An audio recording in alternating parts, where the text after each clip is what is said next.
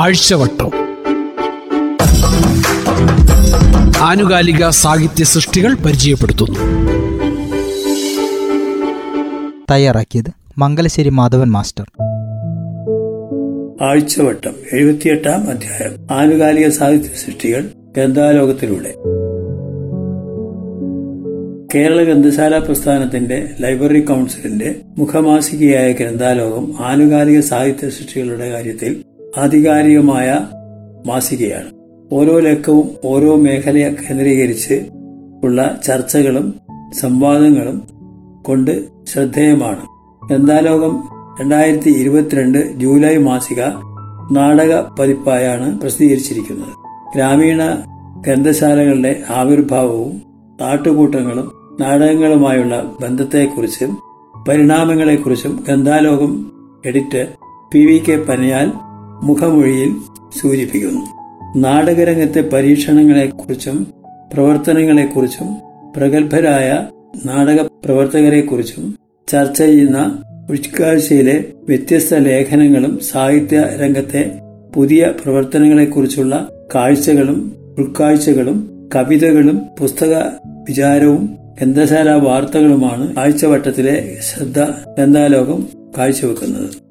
ഉൾക്കാഴ്ചയിൽ ആറ് ലേഖനങ്ങളാണ്. ആദ്യത്തെ ലേഖനം എന്തുകൊണ്ട് സി. എൻ. നാടകാചാര്യനായിരുന്ന ശ്രീകണ്ഠൻ നായരെക്കുറിച്ചും അദ്ദേഹത്തിന്റെ പ്രശസ്ത നാടകങ്ങളെക്കുറിച്ചുമുള്ള ഉള്ള ഫീച്ചറാണിത് എന്താണ് ശ്രീകണ്ഠൻ നായർ മലയാള നാടകവേദിയിൽ അവശേഷിപ്പിച്ചത്? എന്ന ചോദ്യത്തിന് ലേഖകനായ ചന്ദ്രഭാനു ഉത്തരം കണ്ടെത്തുകയാണ്. പുതിയ കാലത്തിൽ ക്ലാസിക്കുകൾ ആയി മാറിയ സിയന്റെ നാടകത്രയം ലങ്കാലക്ഷ്മി കാഞ്ചനസീത സാകേതം എന്നിവയുടെ രചനാതന്ത്രം ഭാഷയുടെ കുത്തൊഴുക്കിലും ശബ്ദപ്രൗഢിയിലും പ്രക്ഷോഭത്തിന്റെ സൂക്ഷ്മസ്ഥലികളെ ഉള്ളിലൊതുക്കുന്ന രചനാതന്ത്രം ഈ നാടകങ്ങളിൽ പ്രകടമാണ്.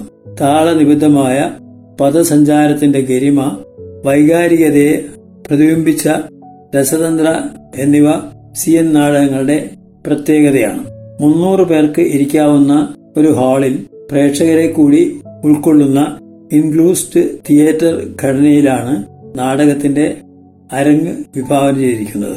സി വി രാമൻപിള്ളയുടെ പ്രഭാവത്തിന്റെ ധ്വനിയാണ് ഉൾക്കാഴ്ചയിലെ അടുത്ത ലേഖനം. ഡോക്ടർ കെ എസ് രവികുമാറിന്റെ ഈ ലേഖനം സി വി രാമൻപിള്ളയുടെ ചരമശതാബ്ദിയോടനുബന്ധിച്ച് എഴുതിയിട്ടുള്ളതാണ്. ഇതിഹാസ പാരമ്പര്യവും നാടോടി പാരമ്പര്യവും ശക്തമായി സ്വാധീനിക്കുന്ന രചനകളാണ് സി വിയുടെ ചരിത്ര നോവലുകൾ. സി വിയുടെ കൃതികളായ ധർമ്മരാജയുടെയും രാമരാജ ബഹദൂറിന്റെയും ഗാംഭീര്യത്തെ അതിജീവിക്കാൻ കഴിയുന്ന കലാസൃഷ്ടികൾ മലയാളത്തിൽ പിന്നീട് ഉണ്ടായിട്ടില്ല. സി വിയുടെ കൃതികളെ മുൻനിർത്തി ഉണ്ടായ ഇത്തരം എണ്ണമറ്റ പഠനങ്ങളും വിമർശനങ്ങളും നിരവധിയാണ്. ഉൾക്കാഴ്ചയിൽ മറ്റൊരു ലേഖനം കെ വി ബേബിയുടെ പതിനാല് വരികളിൽ ഒരു വസന്തം ആണ്. രണ്ടായിരത്തിൽ പ്രസിദ്ധീകരിച്ച ഷേക്സ്പിയറുടെ കൃതി സോണറ്റ് അഥവാ ഗീതകത്തെ കുറിച്ച് ലേഖകന്റെ അഭിപ്രായ പ്രകടനമാണ്. ഷേക്സ്പിയർ കവിതകളെക്കുറിച്ച് സോണറ്റുകളെക്കുറിച്ചും വിവർത്തനത്തിന്റെ പ്രത്യേകതകളെക്കുറിച്ചും സച്ചിദാനന്ദൻ കാവ്യ വൈഭവത്തെക്കുറിച്ചും ഷേക്സ്പിയർ നാടകങ്ങളെക്കുറിച്ച് പൊതുവെയും പുതിയൊരു ശൈലിയിൽ അവതരിപ്പിച്ച പതിനാല് വരികളിലെ വസന്തം ആസ്വാദ്യകരമാണ്. ജാനമ്മ കുഞ്ഞുണ്ണിയുടെ വീണ്ടെടുപ്പിന്റെ വെളിപാടുകൾ. ഒ. പി. സുരേഷിന്റെ കേരള സാഹിത്യ അക്കാദമി അവാർഡ് നേടിയ താജ്മഹൽ എന്ന കവിതാ സമാഹാരത്തിന്റെ ആസ്വാദനമാണ്.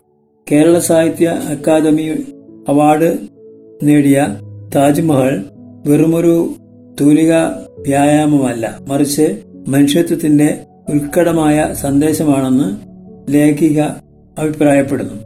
കഥയുടെ കഥ പറയുന്നത് വി. ആർ. സുധീഷാണ്. ഗന്ധർവൻ വന്ന വഴി. ആധുനികരായ എഴുത്തുകാരുടെ കൃതികൾ വായിച്ച കൂട്ടത്തിൽ ഉറൂബും ബഷീറും എം ടിയും വിജയനും സക്കറിയയും കുഞ്ഞൻപിള്ളയും ഒന്നിച്ച് എന്റെ മനോരഥത്തിൽ അനുഗമിച്ചു. അവരിൽ പത്മരാജനോട് പ്രത്യേകമായ ഒരു പ്രതിപത്തി ഉണ്ടായിരുന്നു. ജീവിതചര്യ എന്ന കഥയാണതിന് കാരണം. വിശ്വനാഥൻ എന്ന കഥാപാത്രത്തോട് ആളുകൾ ചോദിക്കുന്നു എങ്ങോട്ടാണ്? ഇതാ ഇവിടെ വരെ. പത്മരാജന്റെ പെരുവഴി അമ്പലം ഞാൻ കാത്തിരുന്ന് വായിച്ച നോവലാണ്. പത്മരാജനെ ഞാൻ ഒരു തവണ മാത്രമേ കണ്ടിട്ടുള്ളൂ എന്ന് സുധീഷ് പറയുന്നു. സുന്ദരനായ ചുവന്നു തുടുത്ത ഗന്ധർവനെ പോലുള്ള ഒരെഴുത്തുകാരനെ അന്നും ഇന്നും ഞാൻ വേറെ കണ്ടിട്ടില്ല. അവിടെ വെച്ച് പരിചയപ്പെട്ടതും പത്മരാജൻ തന്റെ കൈപിടിച്ച് എന്റെ കഥയെക്കുറിച്ച് അഭിനന്ദിച്ചതും ആവേശം കൊള്ളിച്ചതും പിന്നെ അദ്ദേഹത്തെ കോഴിക്കോട് വെച്ച് കണ്ടതും എന്നോട് ആശംസ പറഞ്ഞതും ഞാൻ ഗാനഗന്ധർവൻ എന്ന സിനിമയുടെ പ്രൊമോഷനായി വടക്കോട്ട് പോയതും ഓർക്കുന്നു. അന്നു തന്നെ തിരിച്ചു വന്ന് കോഴിക്കോട് ഹോട്ടലിൽ മുറിയെടുത്ത് താമസിച്ചതും രാത്രി പത്മരാജൻ ഇഹലോകവാസം വെടിഞ്ഞതും ഏറെ വിഷമമായ ഓർമ്മകളാണ്. ലോക്ക്ഡൌൺ കാലത്ത് തന്നെ നിരന്തരം വിളിക്കാറുണ്ടായിരുന്നു. അവൾ പത്മരാജന്റെ ഗന്ധർവൻ സിനിമയുടെ കടുത്ത ആരാധകയായിരുന്നു. അവളിൽ നിന്നാണ് എനിക്ക് സ്വാതി എന്ന നായികയെ കിട്ടിയത്. അവൾക്ക് ഞാൻ സ്വാതി എന്ന് പേരിട്ടു. ഞാൻ ഗന്ധർവൻ എന്ന സിനിമ കണ്ടുറങ്ങുന്ന അവളുടെ മുറിയിലേക്ക് എന്റെ ഗന്ധർവൻ സ്വർണ രുദ്രാക്ഷമാലയുമായി എത്തിച്ചേരുകയാണ്. കഥ എന്റെ മനസ്സിൽ രൂപപ്പെട്ടു കഴിഞ്ഞു. പത്മരാജന്റെ സിനിമകളിലേത് പോലെ ഒരു മുത്തശ്ശിയെ ആ വീട്ടിൽ ഞാനും സങ്കല്പിച്ചു ഗന്ധർവൻ എഴുതുമ്പോഴൊക്കെ ഞാൻ അവളെ വിളിക്കുമായിരുന്നു. അവളുമായുള്ള പ്രേമത്തെ സംവാദ ചന്ദ്രവന് മനഃശോഭ തന്നു. റിയാലിറ്റിയും ഫാന്റസിയും സമ്മേളിക്കുന്ന കഥയാണ് ഗാനഗന്ധർവൻ. കിഴക്കൻ കാറ്റിൽ പെയ്ത മഴ മീൻചട്ടിയിലെ മതിലുകൾ എന്നീ രണ്ട് കഥകളുണ്ട് ഗന്ധാലോകം ലക്കത്തിൽ.